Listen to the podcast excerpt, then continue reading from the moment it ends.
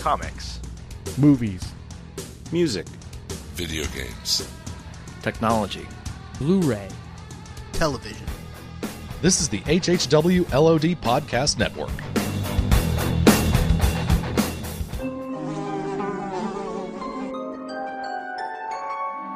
The world we know is gone. No internet, no GPS, no text messages, no podcasts. In a world ruled by the dead, we are finally forced to start living.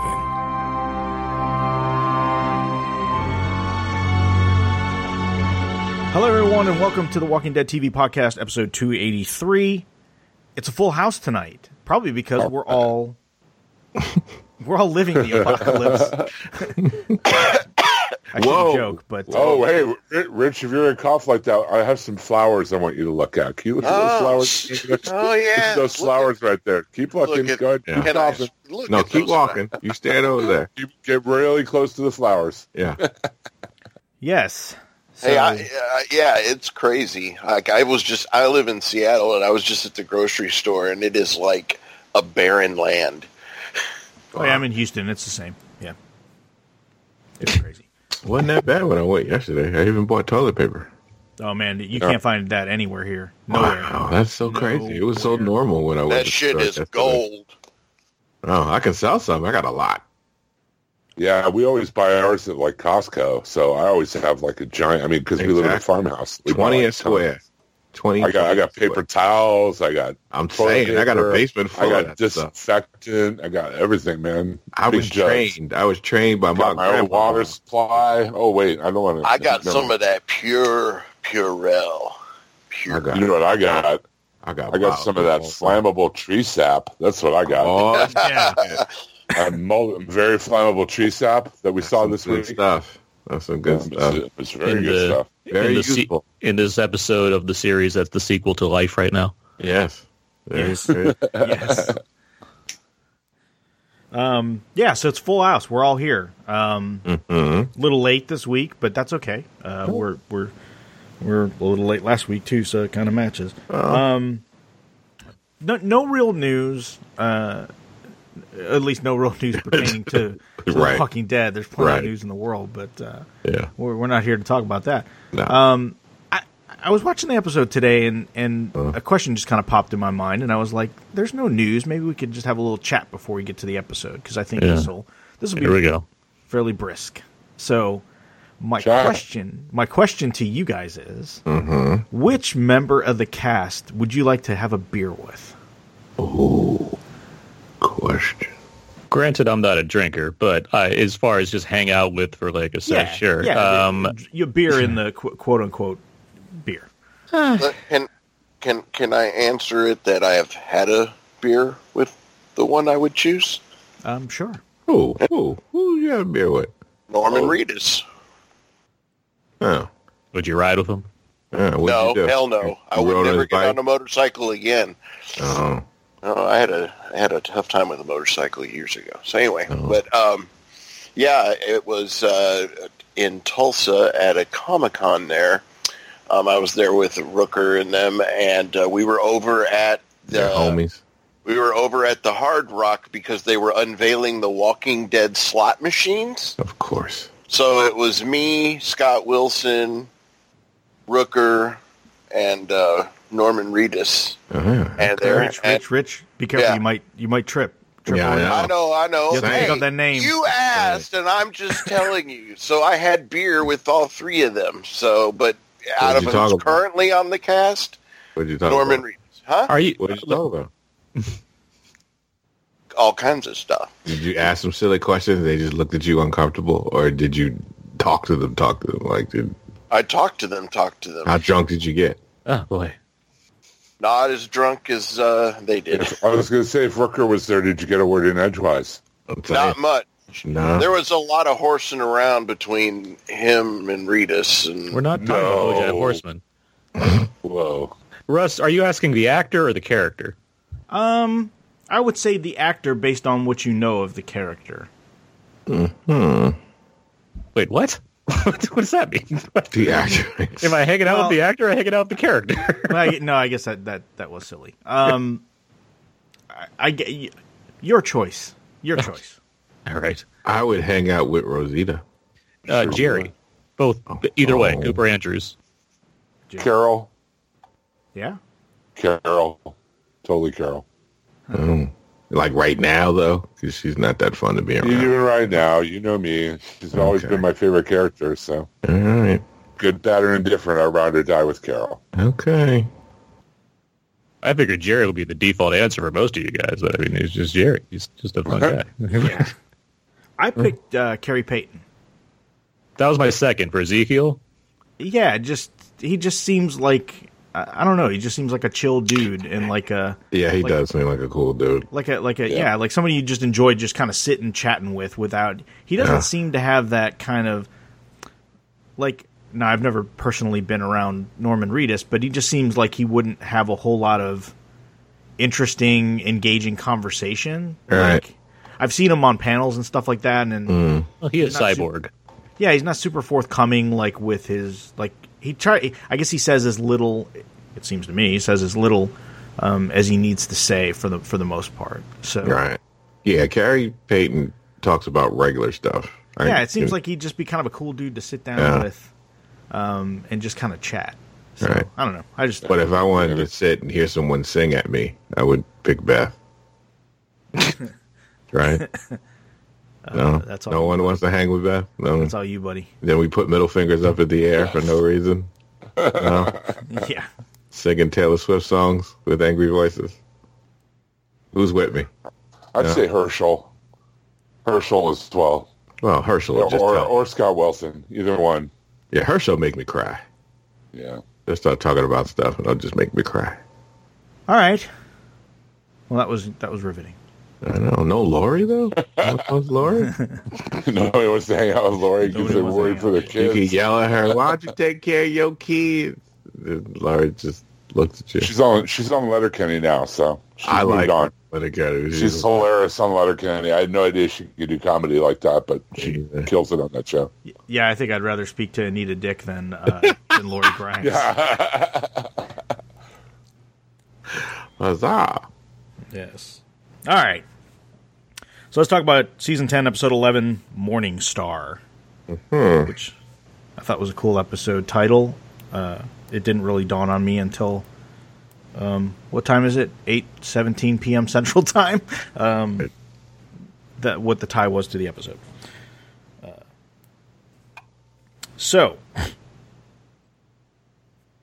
we start the episode, and it's Beta and what?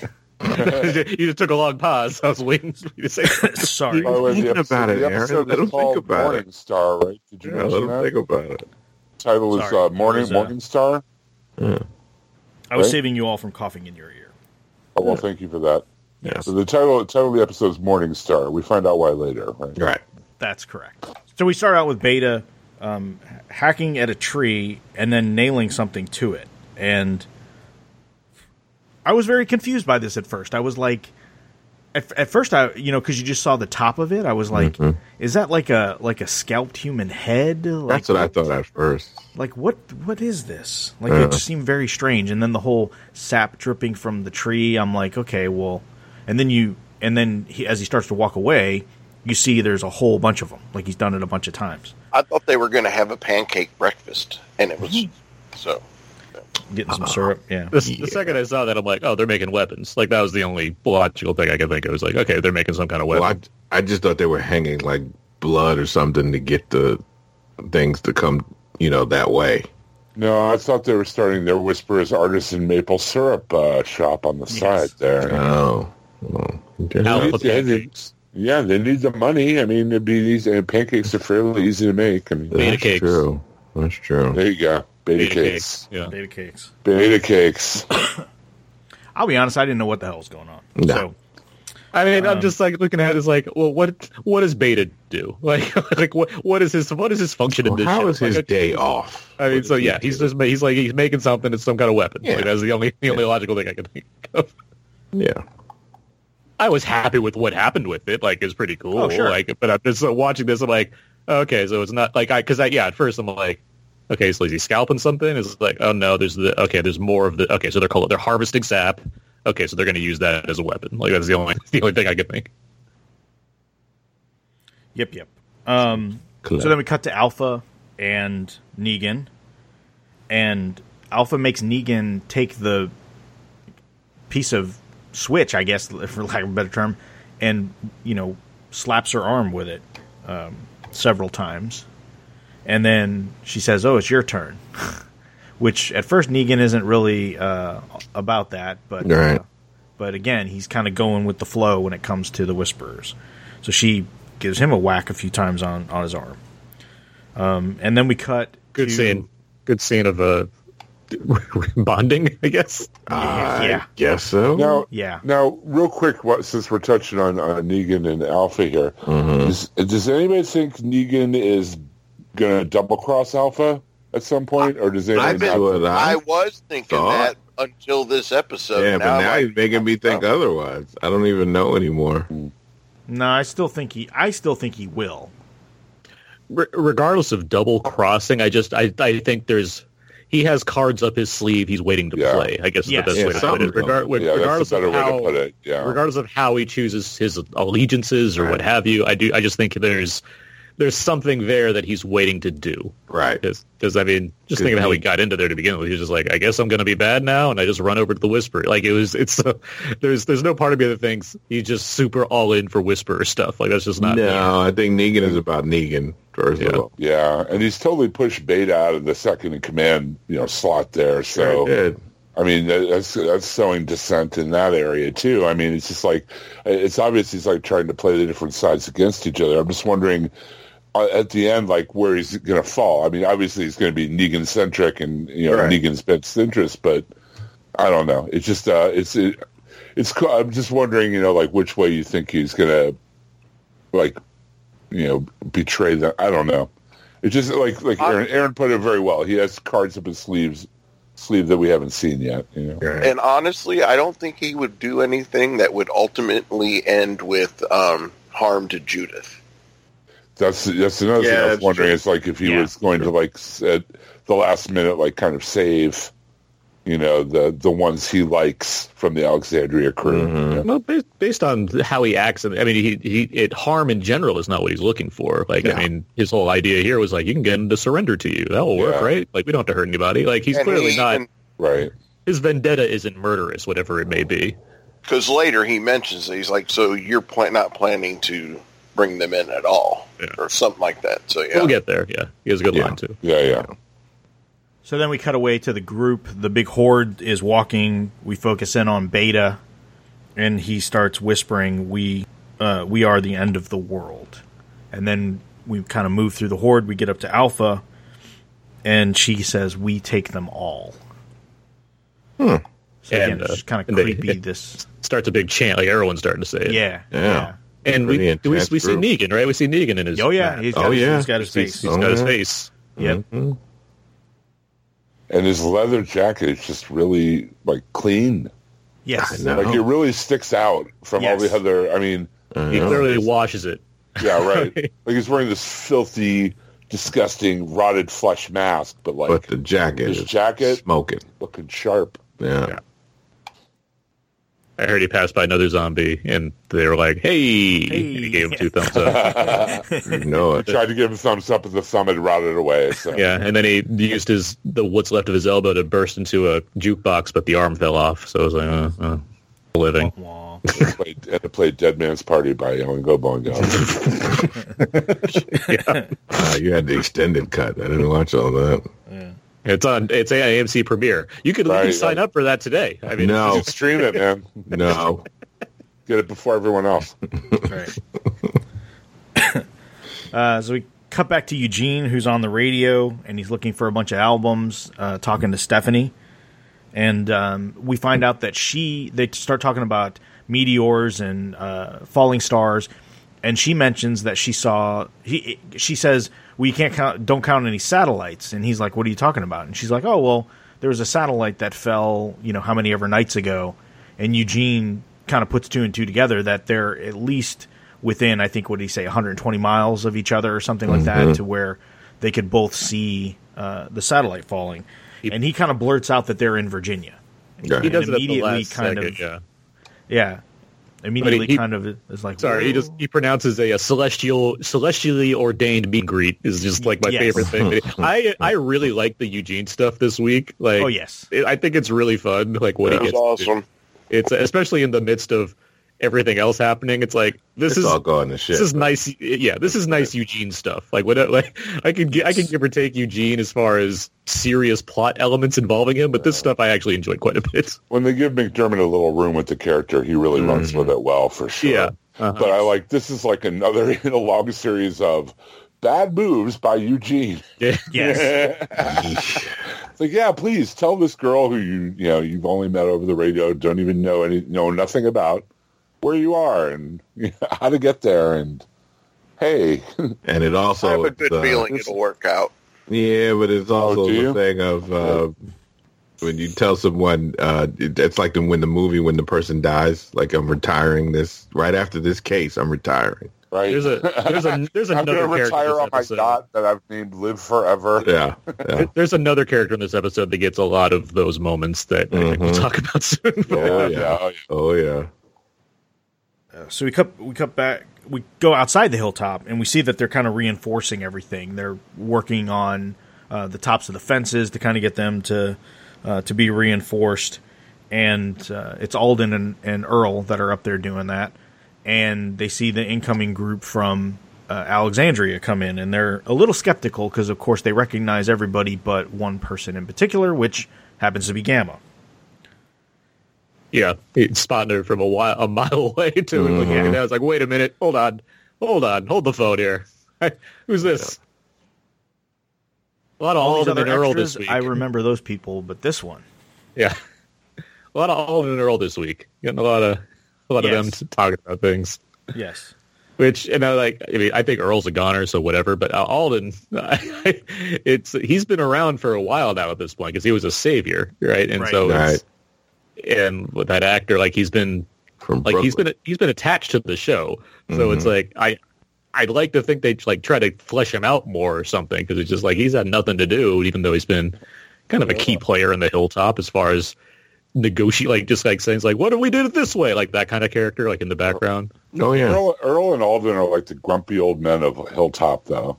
Yes. Yeah, like, they are. They see Mary come in, they're like, what's it? It's funny. They remind me of the old man Muppets. Waldorf and Statler. And Waldorf, yeah. Well, something tells me, because Earl had his moment to shine and gave a great speech and was rousing, that he's not long for this world. Safe home. Well, yeah, and he possesses this baby. So if Gamma's going to get this baby, then that means you got to get rid of the guy that has the baby currently. Yeah, that's right. So yes. It looks like Carol's. At first, I thought she'd set up camp, and I was like, "Wow, she set up camp really, really fast." But as Ezekiel comes up, we find out that this is Daryl's camp that she's kind of posted up at. This is a good scene. Ezekiel comes to kind of check on her and. And they kind of have a bit of a moment there. This is a speech heavy episode, and there's a lot of there's some good ones in here. There's some work done specifically with Carol and Daryl. Daryl's like going everybody, like giving high fives and saying things to people this week. Yeah, speech fine. So Daryl and Lydia make it back to the hilltop, and they kind of warn everybody that Alpha is coming. So pretty ominous. And Daryl seems to have recovered fairly well from his almost bleeding to death. You know what? He rubbed some dirt on it, and he's good.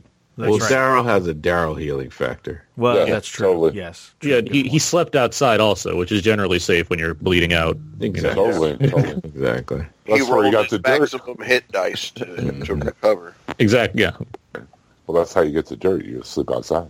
I mean, he just held his leg together. His leg, right? He just held his leg together, and it worked out. He yelled at it to get it together, and it did. It's fine. He threw a grenade at it. He got his rocket launcher. That's true. Yeah, cauterized it. Yeah. So Rosita goes up to check on Eugene up in the attic, and. To haul in my phone. Don't be picking up my phone. I hate that. hear Stephanie on the radio. Yeah. Who are you talking to, huh? Yeah, and starts asking. At first, she thought it was just somebody from Oceanside. Well, still, you don't pick up my phone if I ain't there. It's Jake. Jake from State Farm. Yeah. He sounds hideous. And Eugene freaks out, and rightfully so, because he's trying to build his trust with Stephanie for multiple reasons. I mean, A, he's getting close to her on a personal, emotional level. He moved in. I mean, it's been a while. Like, he took a while to get this far. Yeah. With her. But as well as trying to build this trust to hopefully find another civilization or another society or another town out there that maybe could become allied with them and open up, you know. Maybe he could find some more Atari 2600 games. I'm saying, though. Probably what he's looking the most for. You know it is. He's only got Yar's Revenge. It only goes so far, yeah? Yeah. No, he got the best one, at least. That's debatable. So then, of course, Eugene gets on the radio and tries to talk to Stephanie, and she just goes completely radio silent. She's not having any of it. Because, again, there's this whole thing about trust, and Eugene is a little more forthcoming with things because he's Eugene. But Stephanie hasn't talked to her people yet and is a little weary. It is. It's weird to not talk about things because, like, I can speculate on where this is going because we've read at least I have. I'm not sure how far you guys are, but we've read the comics, and there's elements that are very familiar here. So it's like, it's hard for me to be like, what do you think's going to happen with this? But so I guess we just kind of got to wait and see. And they got a date set up eventually. So yeah. But yeah, Rosita blew it almost. Yeah, yeah. Damn. So Negan tries to talk to Alpha about not just overrunning them with the Horde and killing them all. He tries to talk to her about making them, basically breaking them and making them join them. He thinks that... Bend the knee. Yes, bending the knee, yes. Which this is where I was kind of like...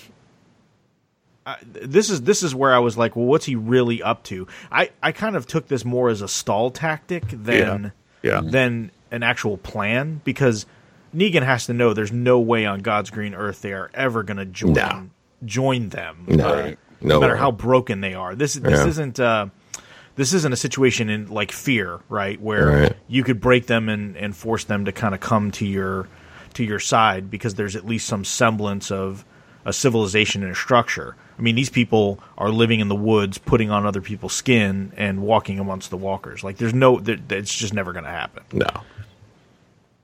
No. So I was like, okay, I just assume this is just some sort of stall tactic. It's an unbelievable one. I mean, as far as like, all right, you clearly don't want something to happen, but it's like, this is not. You've been with this woman long enough to know she's not going to take this idea and run with it. Not at all. And I was a little curious if it would start to make Alpha suspicious. Yeah, me too. That's the other thing. Like, as much as we're saying that Negan has something going on under his sleeve that he's just hasn't revealed yet, Alpha's not dumb. I mean, she might, for sure. I can't say that she has him right where she wants him, but at the same time, I can't not say that either. Like, her trustworthiness, I think, only extends so far, and I think she can trust him to be who she thinks he is. But I don't know. Words out on that. Yeah. So back at the Hilltop, they're kind of having a bit of a meeting here.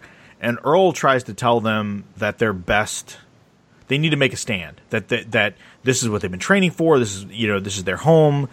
That they can't really make it, outside of it, and they need to fight for it. And there's a lot of dissent because it's like, I think, what is it?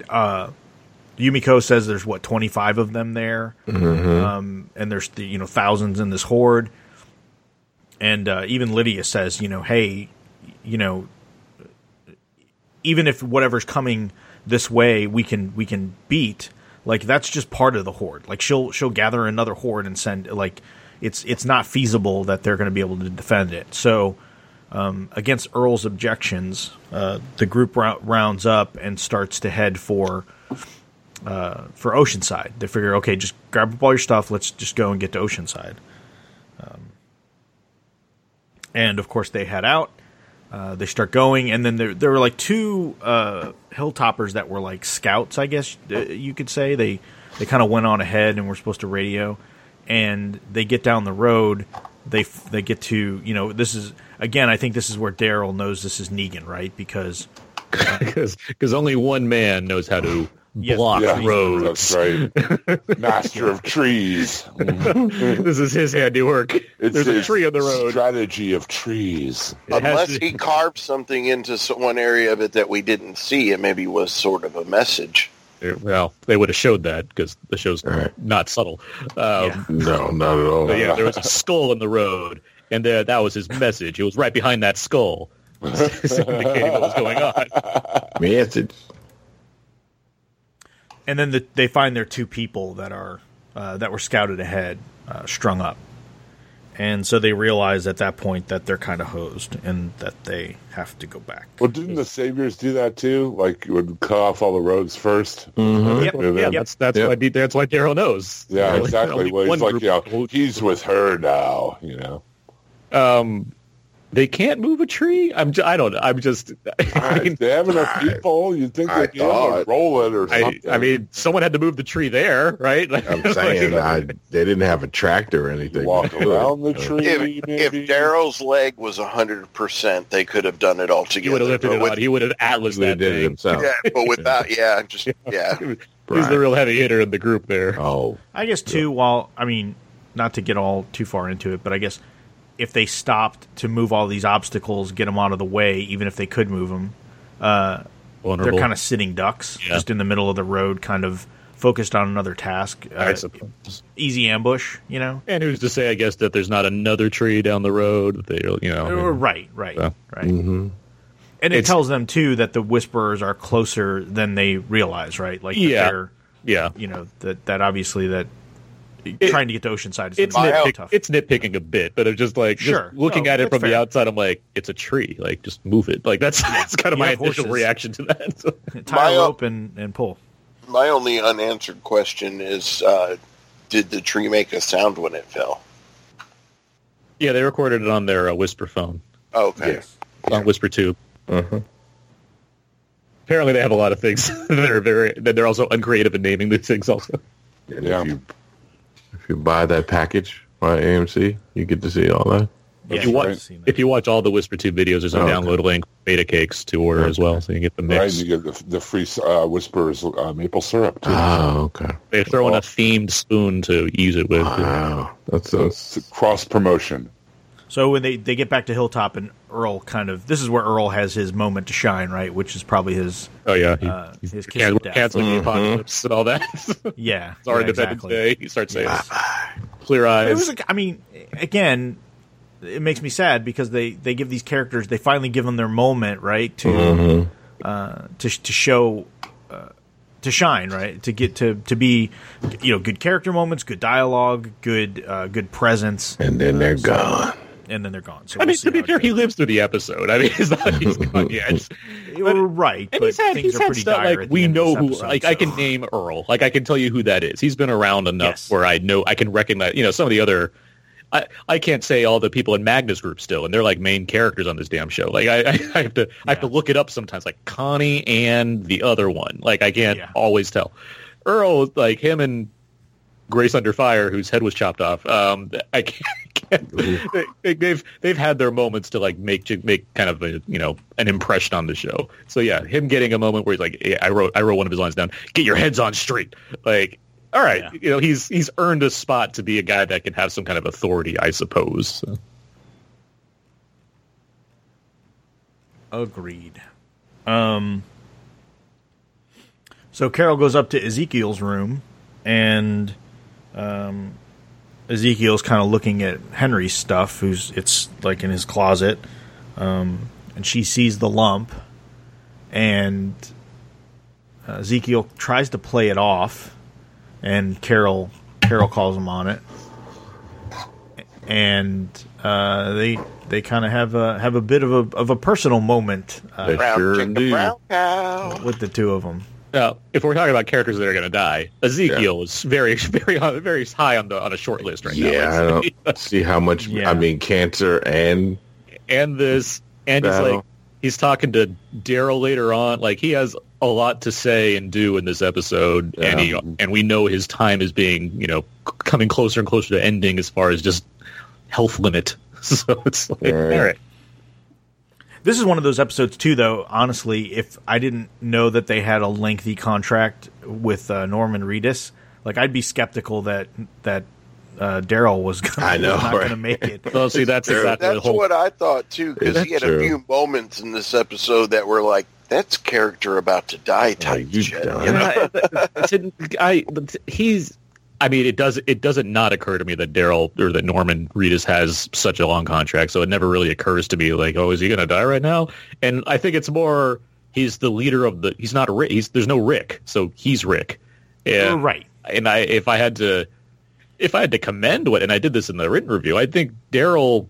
What I like about them positioning him as the de facto leader of the show is that he still gets to be Daryl. Like, by having more plotting and more dialogue, they didn't, like, transfer over the stuff that Rick would say and do. Like, he still seems like the same character, which I think is a benefit to the show. Like, you could easily, I mean, him in general, it's nice that I've never felt like Daryl'd out. Like, you know what I mean? Like, it never feels like we make fun of some of the crazy action he gets into, but that's Daryl. But, like, it never feels like he's not the Fonz. There's never been too much of him for us to be, like, worn out by Daryl's antics.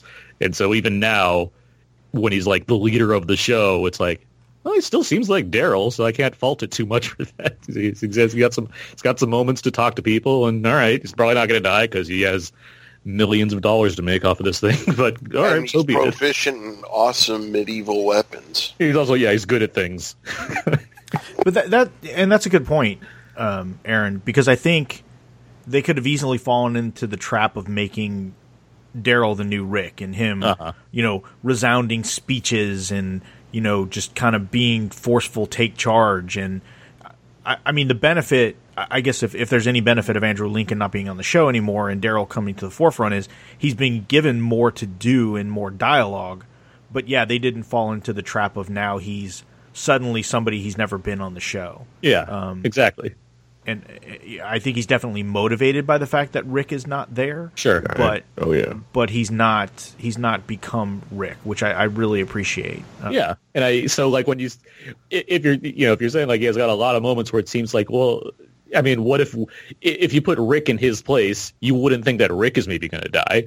True. No, that's fair enough. So, that's why I'm looking at Daryl. I'm like, he's Daryl. Like, he's the star. I guess the difference is that Rick from Jump was a couple things. Bias from reading the book, obviously. Sure. Okay. But Rick has always been that from Jump. Right? Yeah, like, that's right. Whereas Daryl has not. So that's kind of the difference there. Yeah, no, that's fair. It's a backhanded way for me to compliment the show by, you know, it needed a kick in the pants by getting rid of Rick, and they've succeeded as far as making the other characters more interesting by default. Yes. I wonder if we'll look back from, like, however long the show continues, how many ever seasons it continues, and we look at the you know, the departure of Andrew Lincoln as like a turning point that kind of maybe righted the ship. I mean, it's not like we were big fans of the very extended all-out war storyline on the show. So I mean, I'm not going to say him being gone is the sole reason it's better, but I mean, it'll be interesting too in the light of the fact they're developing those films with Andrew Lincoln too. Yeah, I mean, we have this like you're saying he's out of the picture, but it's only a pause, really. You know, as far as the franchise is concerned. Well, it does come down to like how long this show goes also, right? Well, then it's affected now. I mean, everything in Hollywood, TV and movie alike is going to be affected. It might make certain decisions change. That's why we got to start doing a ton more podcasts and do them streaming live on YouTube. Yes. For everybody who's shut in. I wasn't thinking of like the current event of today. I just mean in general for The Walking Dead. Like I kind of am because I'm looking at the wave of this is a big. I mean, you know, just by not having stuff happen or delays or pushbacks of shows and movies. I mean, it's a big deal. I mean, that's You're not wrong. I'm speaking too much to the idea that status quo will return, I guess. But I was just thinking, like, I don't know if it will. Exactly. In a grander hindsight, if this show carries on to like 14, 15 seasons or whatever. Yeah. Like, I only say it because of, you know, the ratings already have gone down somewhat to a point. I don't know. I don't know how long this thing is going to go. But it'd be interesting to see what decisions they make. This episode notably had the lowest rating in the show's history, by the way.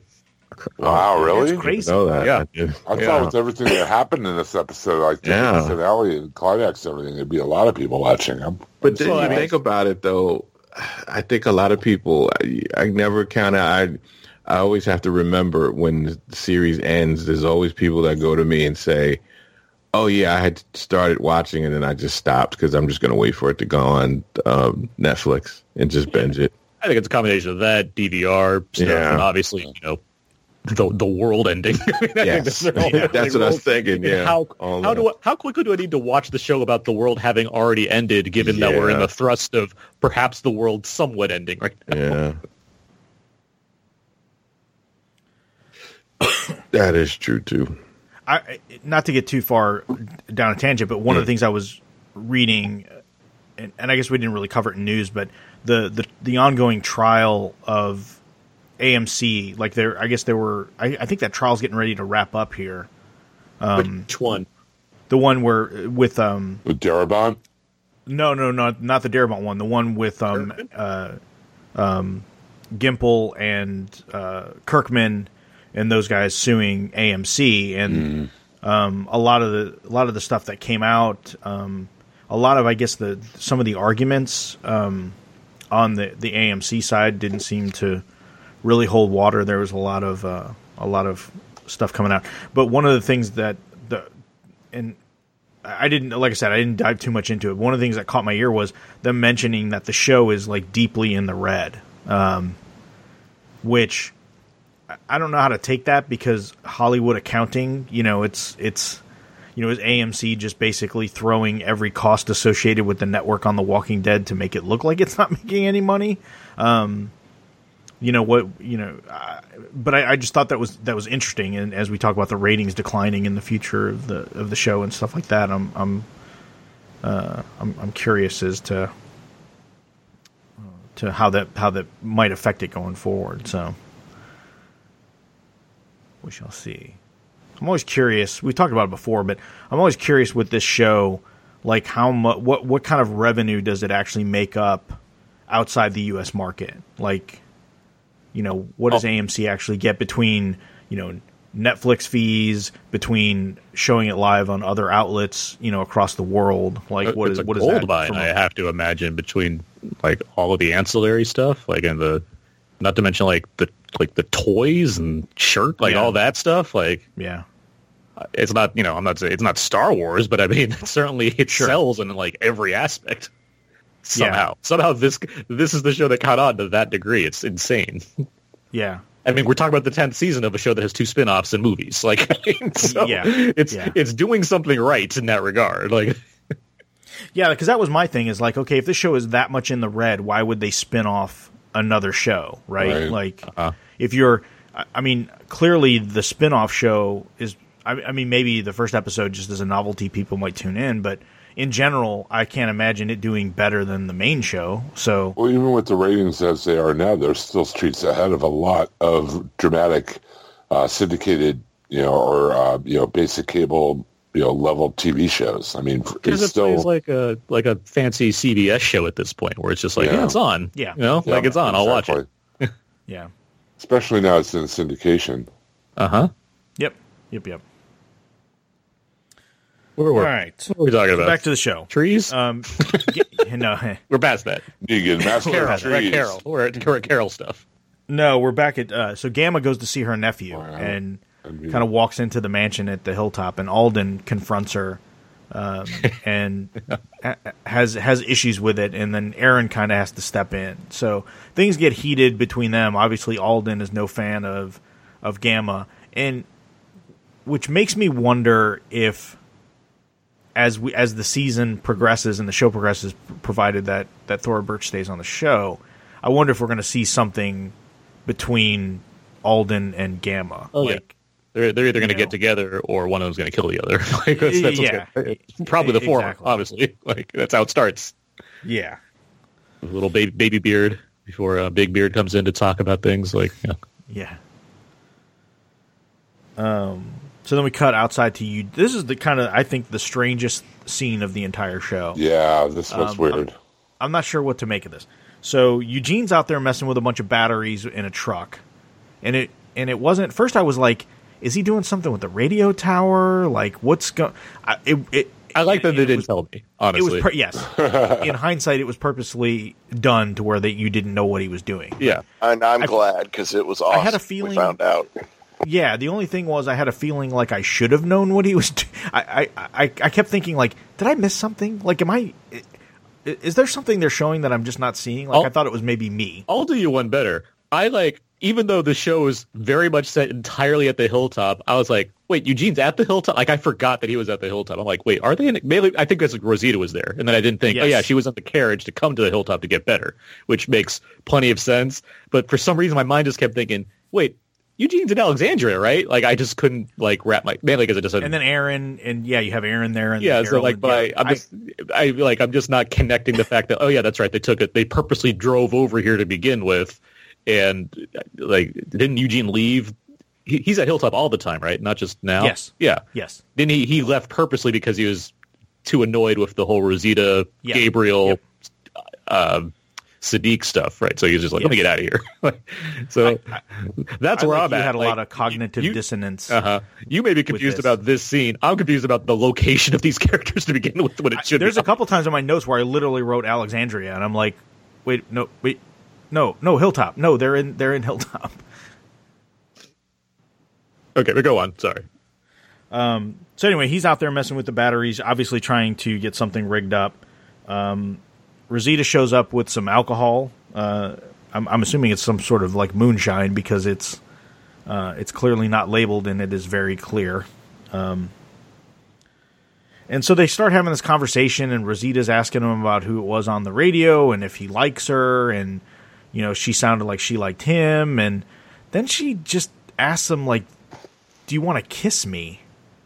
And then she just, like, he's like, clearly confused, and she's like, well, hurry up before I change my mind. And then he goes to lean in and then stops. And, like, the whole thing, What confused you? Bizarre. It's a weird thing that movies do, too, and they do that with a lot with women. With female characters, like tough ones. Like, I don't know if they're trying to show that she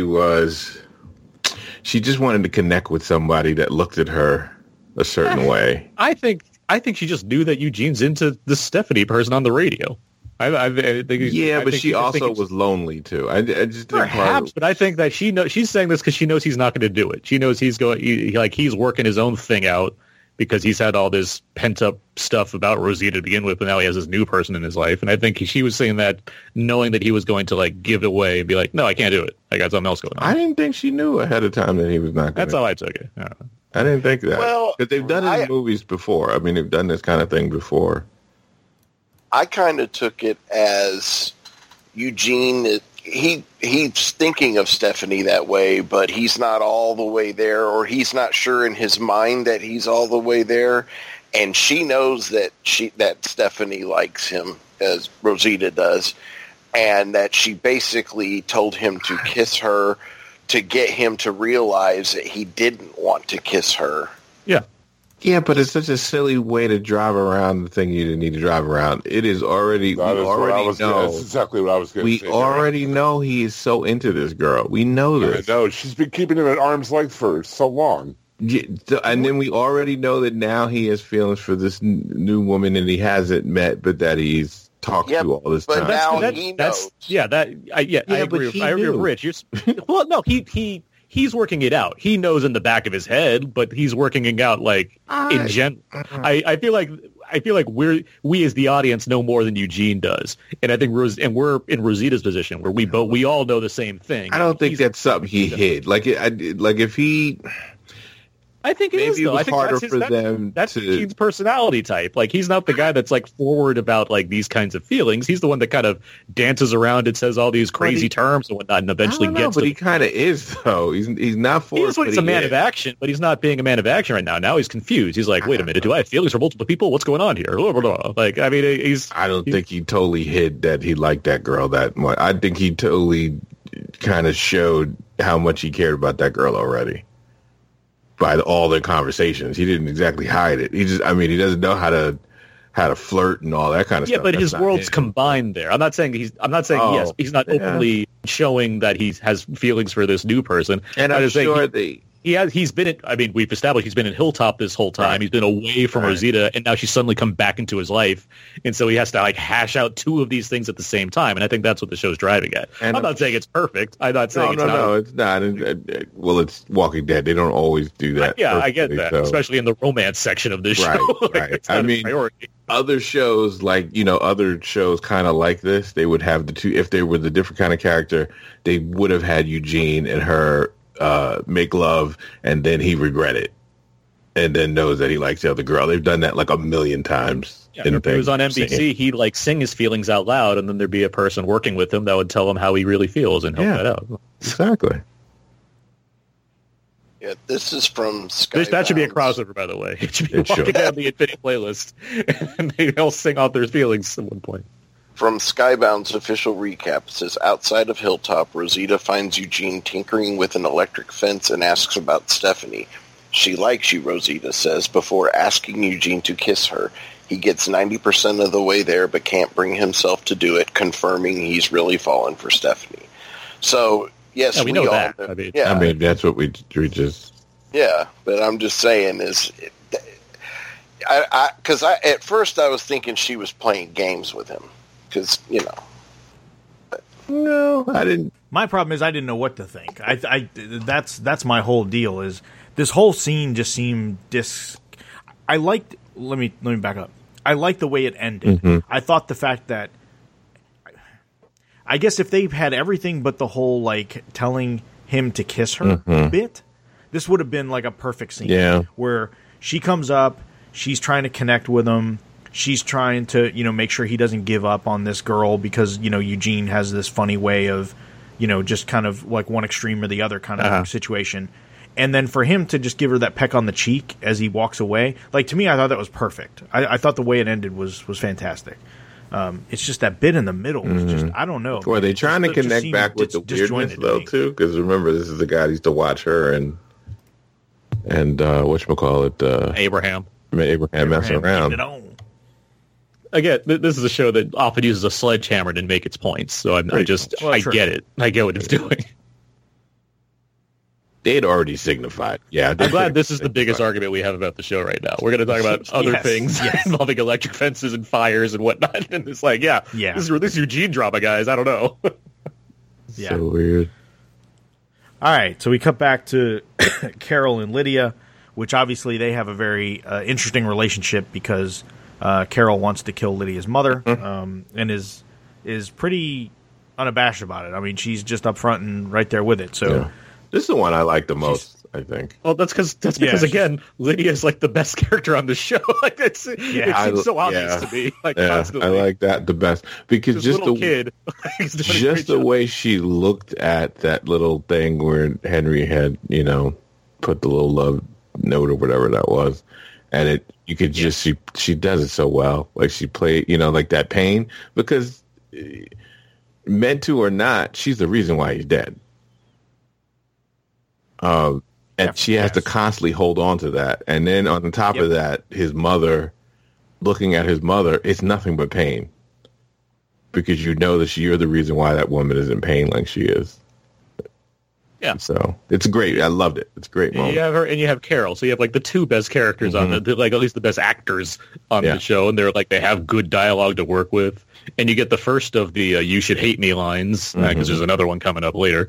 And it's like, it all matters. It all means something. The history's there, and like it's nice to see Carol scenes that don't feel too self-loathing, I guess is the best way to put it. Like it feels more like it's not you're still in that mode of like she feels bad about things that are happening, obviously, but there's something more to it when it comes to this scene and like one later.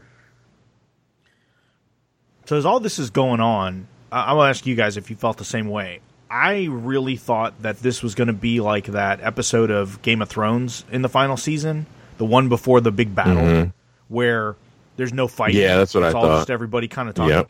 I really thought this episode was going to end with, like, when the bit... I wasn't paying attention too much at the time, mm-hmm. but when Daryl walks out, grabs the Morningstar, walks out, and they're all kind of lined mm-hmm. up, I really thought that was going to be the end of the episode. Me too. I thought it'd go one way or another. It'd be either that, where you're driving to the fireworks factory and you don't quite get there, or like something like someone major dies and it like just completely flips the battle on its head. That didn't happen, obviously. Yeah. Still, we got this kind of mix of both, so which I was fine with. It felt comic booky to that degree as far as how it kind of builds. Plus the way they dole out action episodes here, I mean, it's that's a a logical surmise you made there that they would have drawn it out over a few episodes. So. And then just to have it be a focused character thing and not try and... I kind of would have wanted that. I mean, it is. I mean, this is a pretty character-heavy episode. No, it wasn't bad. I just kind of wanted more time with... They're probably just because they kind of feel like he's going to go. But I kind of wanted more time with Ezekiel and Carol a little bit. That's just for me, because I just like the actor like that. I'm sure he'll like have a book of things written to say, and not just like a quick death whenever it happens. Yeah. So we cut back. I'll start talking. Like I've had this vial of tiger blood on me, Jerry, and you got to carry it now. And yeah. Well, see, he actually could do that, and it would make perfect sense because he's played that, role of speechifying. We're all on the page that Ezekiel's going to die, which is for one thing fine. But at this, if that leads to him like taking on the regal accent again as he goes into his decline, I'll be all about it. I'll be all with it. I'm with it. So we come back to outside, and all of a sudden we see the rats scurrying, which I thought was awesome. To just see, like, obviously the something bad is coming when the rats are running away. It's all over now. So that's kind of the signal of like, okay, it's on. This is or a Pied Piper has suddenly joined the ranks of Alpha. Yes. What's that sound? It's a pan flute. Run, you guys! Run. Oh man. So Eugene, we come back and Eugene is on the radio. I couldn't tell at first if he was singing into the radio to Stephanie, or if there was a loudspeaker outside the compound and he was like on a PA. Oh, that's what we're doing now. It's karaoke night in Hilltop. That's how we roll. Because it felt like it was like amplified. Oh, it was. Know, it just, but that was that moment. I knew they were going to do that when he started singing, and then they were like, okay, they're going to make it a musical montage of the last night or whatever. You see the Zoe's Extraordinary Journey cast outside dancing by. Dancing, singing after a bad day. Yeah. So, of course, Ezekiel gives Lydia Henry's gear, which I thought was kind of a sweet thing to do. I like this montage. Everybody's just... Yeah, everybody's... this is the preparation. But like, everybody sang Iron Maiden to her. Right. And then she sings Iron Maiden back to him. Yeah. Yes. And then he's all like, let's get this over with. I got a date, man. Yeah. And then I was like, where's Joss Whedon? Oh, speaking of good lines. Doing that. Yeah. We skipped over another one when Carol and Ezekiel were like getting out of bed, and Ezekiel says something along the lines of like, well, at least if we're going to die. And Carol's like, oh, we're going to die? Like, And she says something about her, he misses her sense of humor. Or she lost her sense of humor, and she's like, "Oh, I didn't lose it. I left it on the dresser at the Kingdom when it burned down." And what did he say? He said, "I lost my dignity." Or, no. It was like his tiger. No, well, he did lose the tiger. I know, man. That is true. I'm still he said about something about like his, like self confidence. No, it was like dignity or something. It was. Not self-respect. It was something else. And a million people scream out. I know, because they remember, and us old people, we don't. You idiots. He said this. But it all summed up the whole feeling of he never felt like that she really totally loved him. There's always been that with them. Yeah. So, at least they dealt with that. Yeah. So and then Stephanie even asks about Rosita, and she's like, "Oh, I can tell you're smiling," and he's like, "Yeah, she's my proverbial BFF." I thought that was kind of funny.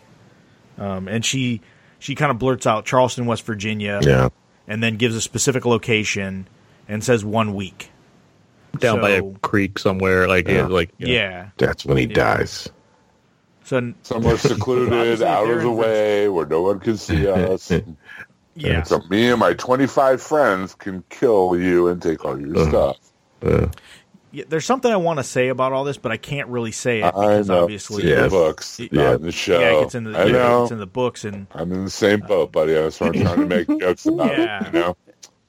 Especially knowing that Maggie is kind of in a place too. So this is very intriguing to me because this says something. So anyway, sorry for being cryptic. Maybe at some point we'll elaborate. But we don't want to spoil it for you non-comic. No, we don't. You're okay this week, Jerry. Yeah. And then we get the Daryl and the Ezekiel moment. Right. And I thought this was good because they've never really been buddies. And I think some of it has to do with Carol, and some of it doesn't. But I think Carol has a lot to do with it.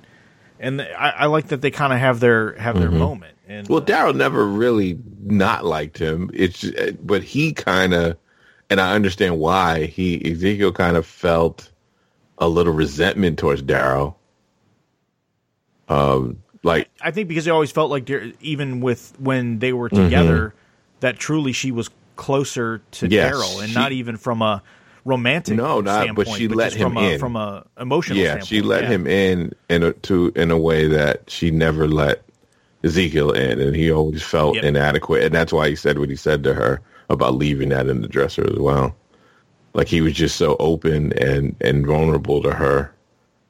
Like he just goes to her like all the time. He even asked her, you know, if you didn't think we were going to die, would you have even slept with me? You know, if you have done this, if you didn't know. Yep. So, but Daryl says, you know, are you okay? And he's like, no, I got cancer. Yeah, I like how direct it is that one. Yeah, but to me that was like a change in Ezekiel, right? Sure. Like. He's just like, no, I'm going to be out here. And he's like, are you okay with what has to be done? You know, the kids have to be protected. And he's like, you know, yeah. And they kind of have their what is it? Their predator bro handshake moment there. Yeah. It was kind of like Ezekiel just had to let all that go. Like it just was a moment, a cathartic moment of, you know, all the regret and all that. It just has to die. It has to go. Can't hold on to it anymore.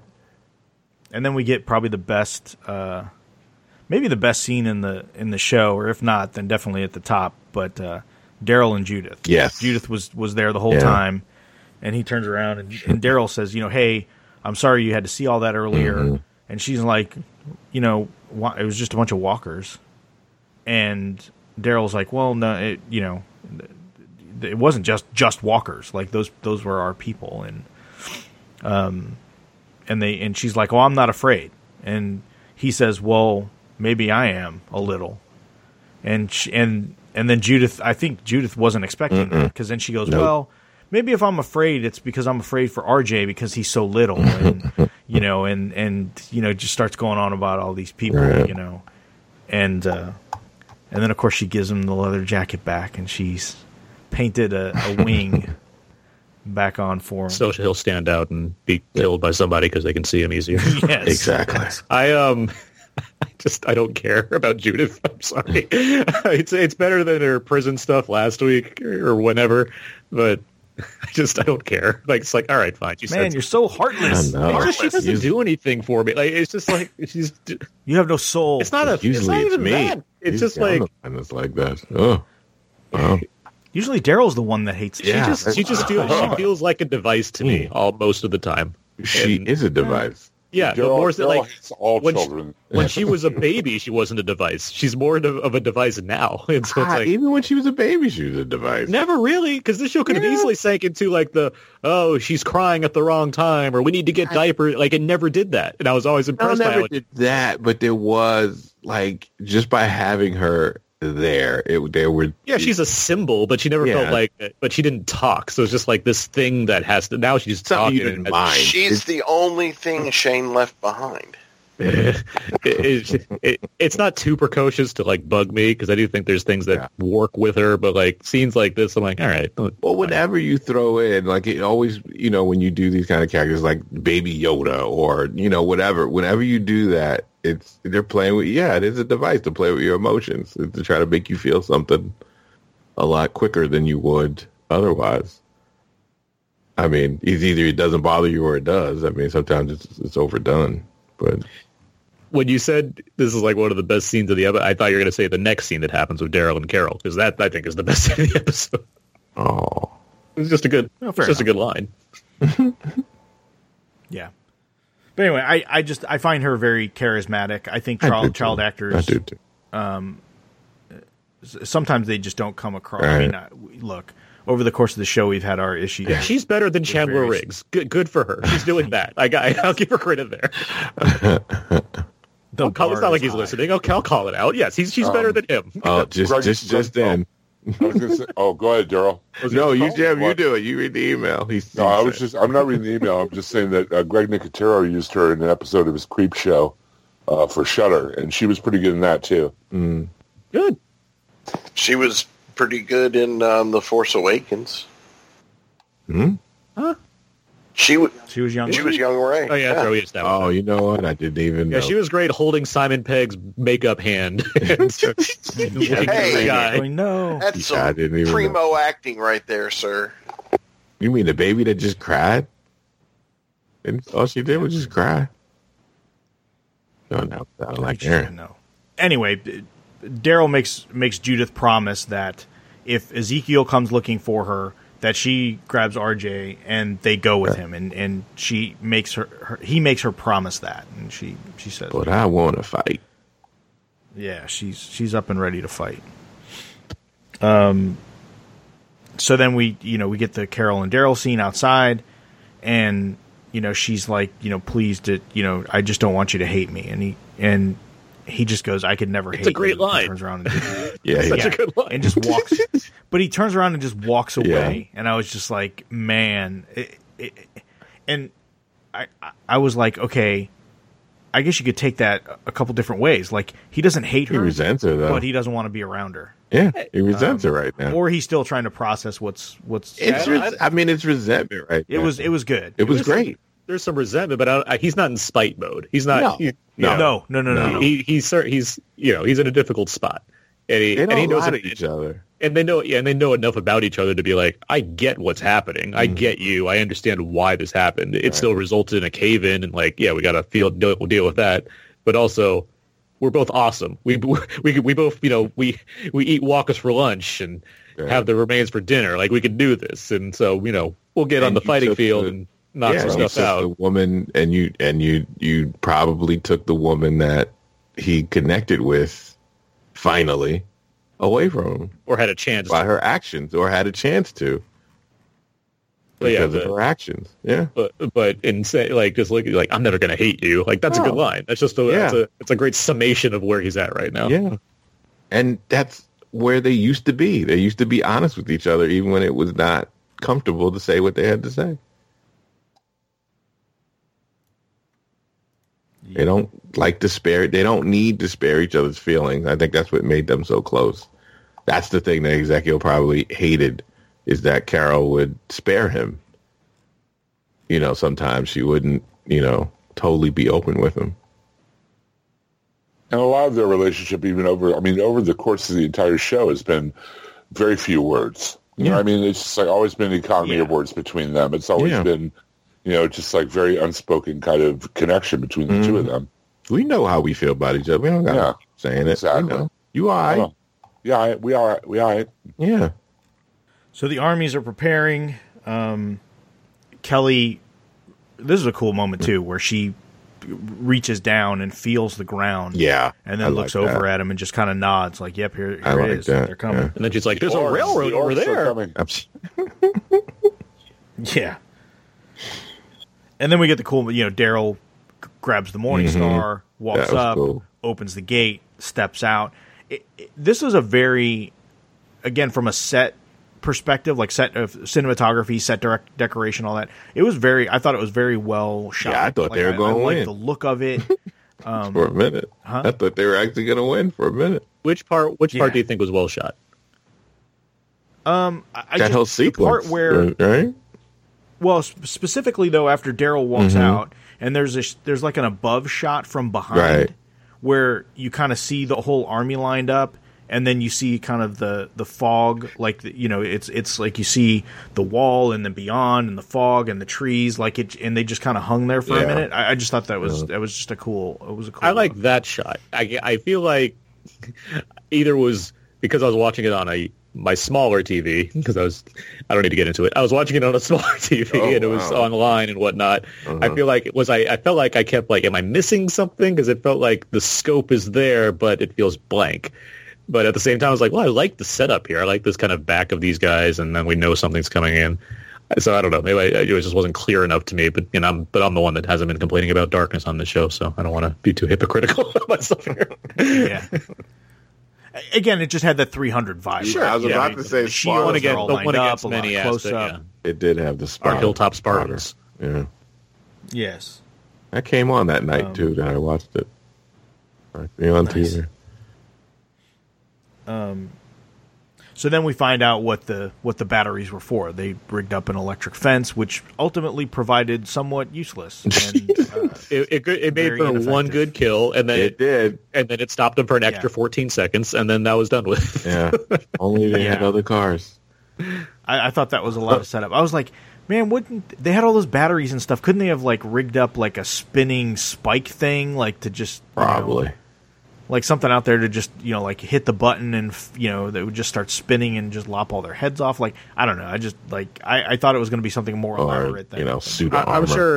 I'm sure Nicotero has spinning spike thing in his notebook somewhere. But for the time being, this really feels like a work backwards scene where they're like, well, what if we had a walker have his head get chopped off by an electric fence? And they're like, well, how the hell do we put that in the show? And then they just wrote it from there. Batteries.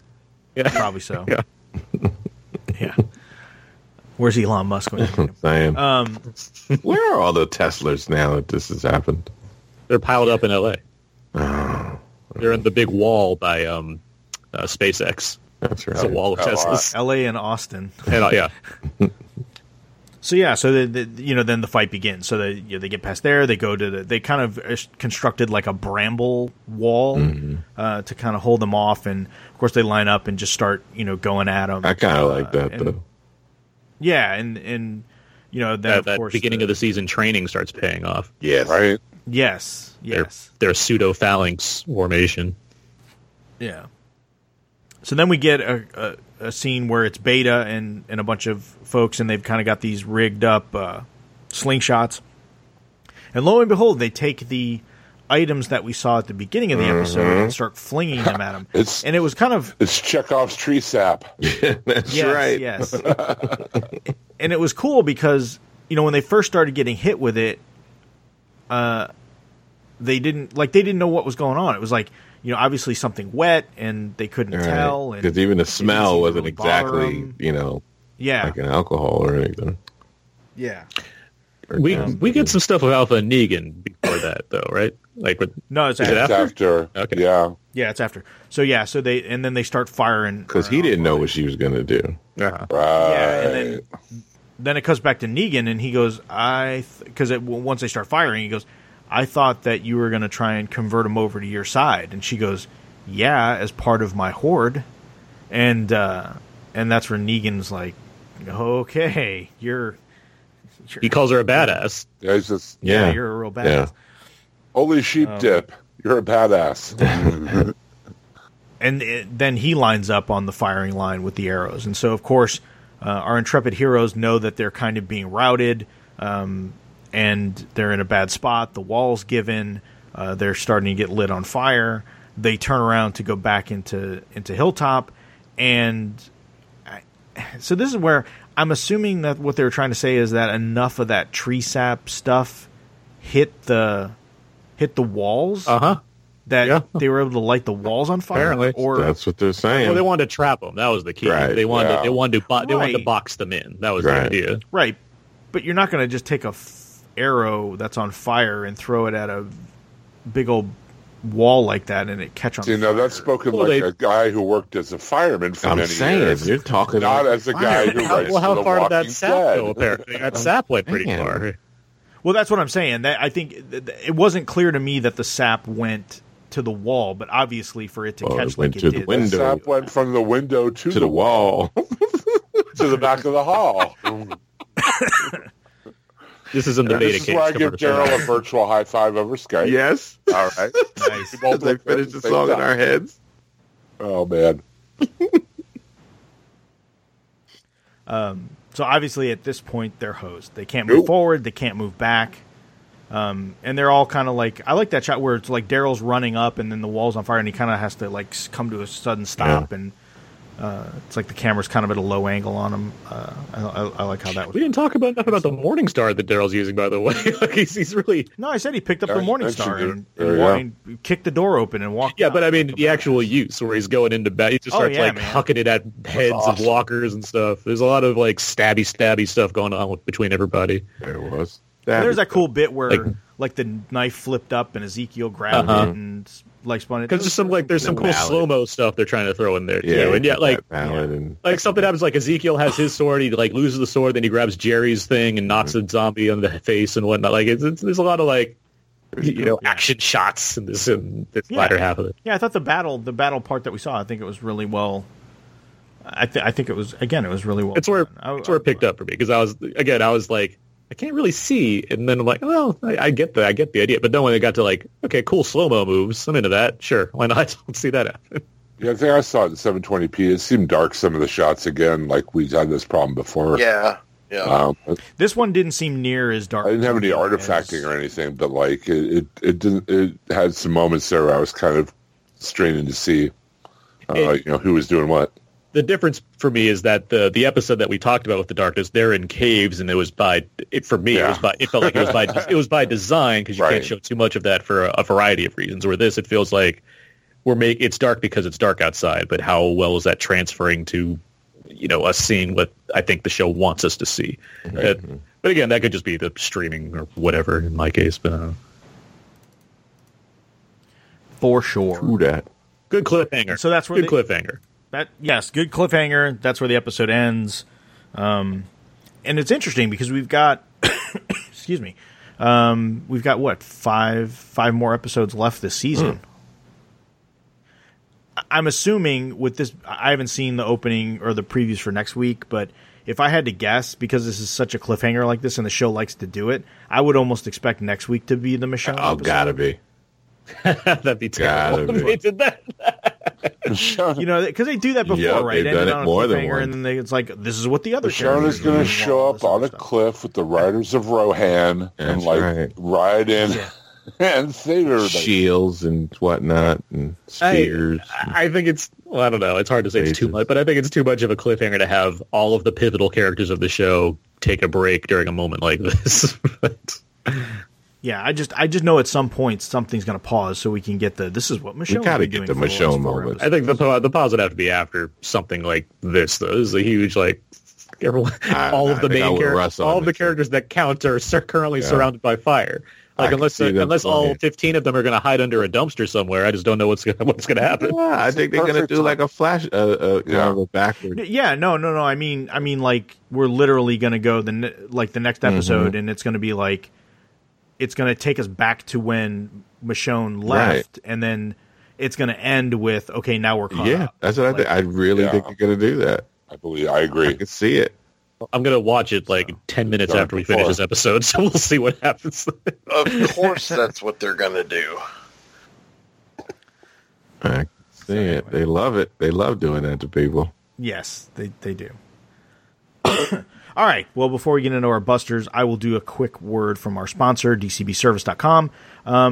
unfortunately, with the coronavirus out there affecting folks, if you're concerned about either your shop maybe not being open or maybe not wanting to venture out, especially if you don't have a shop that's close by, you might want to think about giving DCB service a try and order your comics online and have them shipped to you in pristine condition. Or, as we've been saying for quite some time now, with the Walking Dead main comic being complete, now's the time to get caught up on the trades or the hardcovers over at InStockTrades.com. And so it's the 13th of the month as we record this. The new solicits for March are up, which means you have at least 3 or 4 weeks to go through them and pick out your selections for this month. And on DCBService.com, I like the Excel sheet. I like to just download that thing and just tick off what I want, and gives you a nice little total at the bottom, so you know exactly what you're spending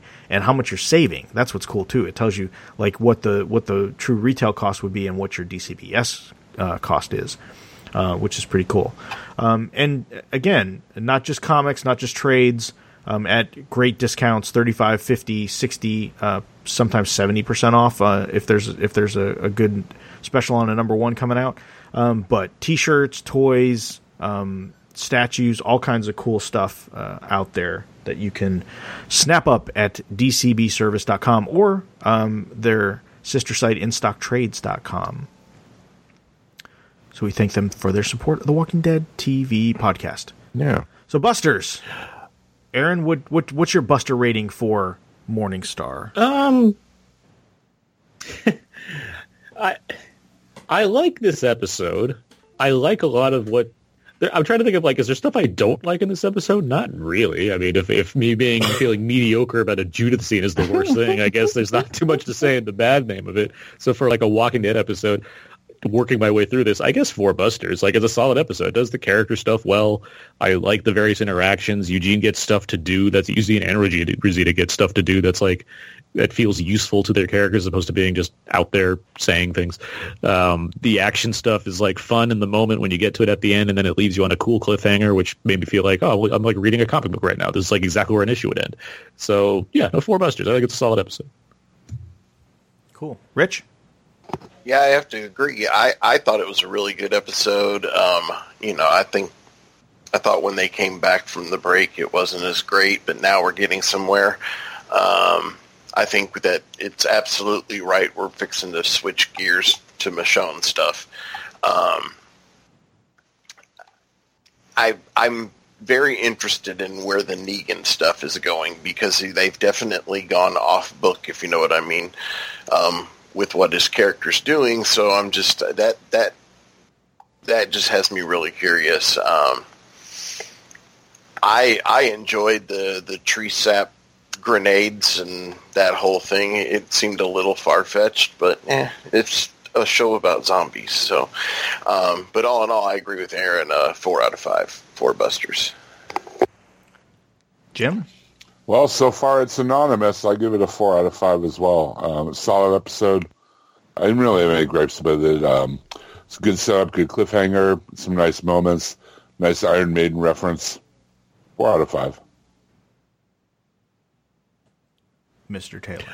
I guess it's just going to have to be across the board with me. 4 out of 5 also, because I really enjoyed the episode. I mean, it had so many moments that I dug, between characters, especially, what's her name from the daughter of Alpha? Lydia. She's really a good actress. I mean, every time she's on screen, like, she really kicks it up a notch emotionally. And her with Carol was just, I mean, that was just top notch. And I love the Ezekiel scenes in this. They were really great. So, yeah, 4 out of 5. Well, I'm going to break the mold. I'm going to give it a 4.5. They're going to you always got to go on your own. What iconoclast you are. I know. He's a renegade.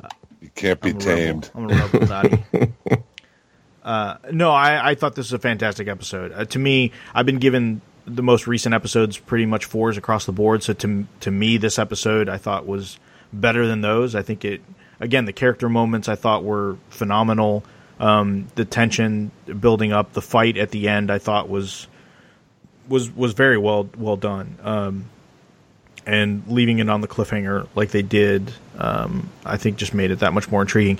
And also, again, we don't talk a lot about the comic, but we allude to the comic, and I think sometimes our expectation of where the show is going is kind of framed based on that. And so based on some of the things that they're doing, it looks like they're moving away from that, or they're going to go in a very different direction, even if they end up at the same destination. And so I'm really intrigued by what's going on. I think the show's on a good, it's been on a good run. And so it, again, when we talk about ratings and stuff like that, it just kind of makes me a little sad, because I think there's good stuff going on the show, that hopefully people will, work their way back to at some point. Before you guys get to the, our listeners' ratings, which are great to read through and everything, I have to go.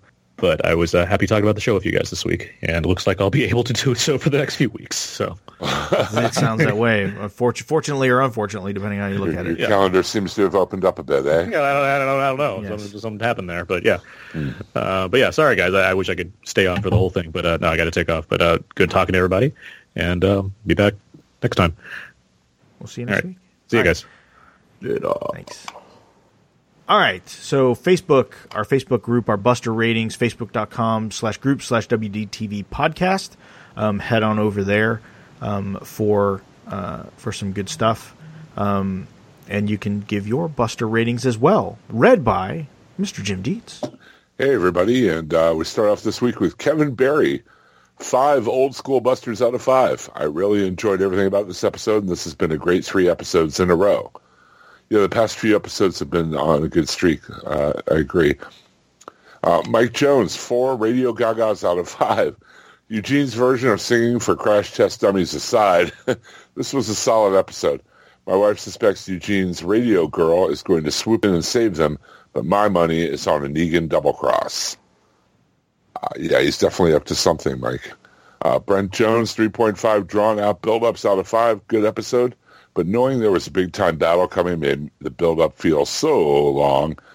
Glad Daryl and Zeke had a moment, and I loved how they used the old Negan roadblock callback. Alpha's plan seems pretty amazing. The odds seem impossible to overcome. I do hate waiting until next week to see the resolution, but I guess I should be used to it by now. And I didn't even realize Rosita and Eugene were in Hilltop all this time. So you're not the only one, Russ. I feel like the way they shoot the action scenes now is cooler, the slow-motion-y kind of deal they do to give everyone a moment. Thanks, Brian. Mary Turkpeck here wrote in, 4.5 Iron Maiden Serenades. I really like this episode. While the show is hit or miss when it comes to dialogue, usually a miss, this week I found it well-written and nicely performed. Pretty sure there will be a rescue of some sort next week, and I didn't mind the cliffhanger ending. Every segment seemed well-placed, and I thoroughly enjoyed the fight with the dead when it finally happened. Richard, Chopper Cherry Charrington, Coors Light enthusiast, writes in, 4.5 is Negan, a wolf in sheep's clothing out of 5. Still think Negan is going to save the day. Great last 10 or 15 minutes of the episode with the Horde. Great episode overall. Yukiyoshi Sawada writes back in, not sure if I made it, but just in case, I'll keep it short. It hurts. 5 revived wigged vests out of 5. 1. Alden really shouldn't be saying we can't trust people. I mean, if we followed his way here, he'd be dead right now, Mr. X-Savior. Or he followed his way, we'd be dead right now, right, Mr. X-Savior? Ooh. 2. We stood our ground here in the Hilltop before during the Savior War, history lesson Negan and the Coalition won. 3. Oh, that many walkers, eh? And we got that many soldiers, eh? Never tell me the odds, because I don't know how they work. 4. Things are looking Game of Thrones a long night up in here, only maybe we'll be able to see the battle this time. 5.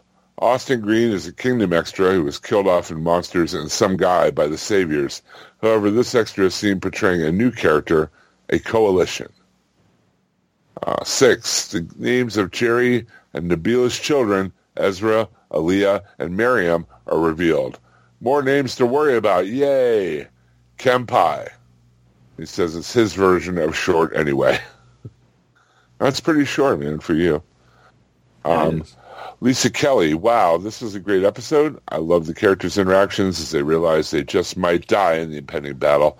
The sentimentality, like Daryl looking at Glenn's grave, Carol looking at Maggie's family portraits, etc., was well played and not at all melodramatic. The season gets better with each episode. 4.5 out of 5 busters. Oh, and Beta definitely wears the dead face better than Negan. And Susan Monk wrote in for the Long Night homages out of 5, but at least we could see this battle. And Yuki Yoshida responded, I wanted to make that reference, but no one enjoyed my lost joke last time, so I didn't. Kempai. And if you'd like to have your busters read on the podcast, by all means, join us on Facebook at the Walking Dead TV Podcast Facebook group and leave your buster ratings in the proper place, and we will happily read them on the show. Thanks, everybody, for participating and giving us their comments. We greatly appreciate everybody's busters. Absolutely. So, again, facebook.com/groups/WDTV podcast. Again, if you also don't do the Facebooks and want to interact with us as a part of the show, you can email wdtv@hhwlod.com, and we'd be happy to read your email on the show. You could even stay anonymous if you want to. Not sure why you'd want to, but hey, it's the option is there. If you have some hot take or some controversial opinion about the show, we will keep you anonymous, unlike Facebook. And just come by. Don't come by. I mean, just send us email or whatever. You don't need to stop by. Yes, yes. Mm-hmm. Yeah, true. So again, thanks everybody for their participation. As far as where you could find us, just stay tuned to hhwled.com. Who knows, with all this crazy self-quarantine coronavirus stuff going on, we may just pop random stuff on there just to keep everybody and ourselves company over the coming days and weeks if we all get a little stir-crazy. Sometimes just a friendly voice, hearing a friendly voice is enough to kind of snap you out of the funk. Wilderness, so. Yes. Yeah, so you never know what might pop up. So keep an eye on the website, keep an eye on the Facebook group, keep an eye on the feed, and we'll see what's out there. So that's where you can find me. Of course, you can find Mr. New Earth, who had to cut out a little early on his podcast, Out Now with Aaron and Abe, as well as all of his writings, We Live Entertainment, Why So Blue. You can check out all his stuff there. We post his Walking Dead reviews up on the Facebook group, so you don't have to get out your pen and paper to write that website down. It's right there for you. But definitely check out Now with Aaron and Abe. They do a lot of cool stuff, the recent movie reviews, as well as a lot of cool commentaries with Mr. Dietz has been on many of those, which are fun. They are fun to do, too. Yeah. So, Rich, where can people find you on the interwebs? Pretty much here and... on the socials at Chiptoad01. Mr. Taylor. You can find me on, just look up the Taylor Network of Podcasts. And, of course, you can find, we'll be keeping you up to date on all the TV and Hollywood stuff that's been postponed or canceled or whatever. Me and Jim and Donnie, we do that weekly. We might be doing it every week, every day. After a while, the way things are going, till there's literally nothing on. Literally nothing on. Exactly. Well, we got a long way to go for that, though. I know, right? But yeah, you can definitely check that out, along with another great podcast that are on the network, like the Batman Gotham by Geeks podcast, where we'll be covering the Batman Contagion storyline. You know, because it's timely. You guys, I know. Mr. D. MagicGaming.com. You can check out our live play D&D podcasts there.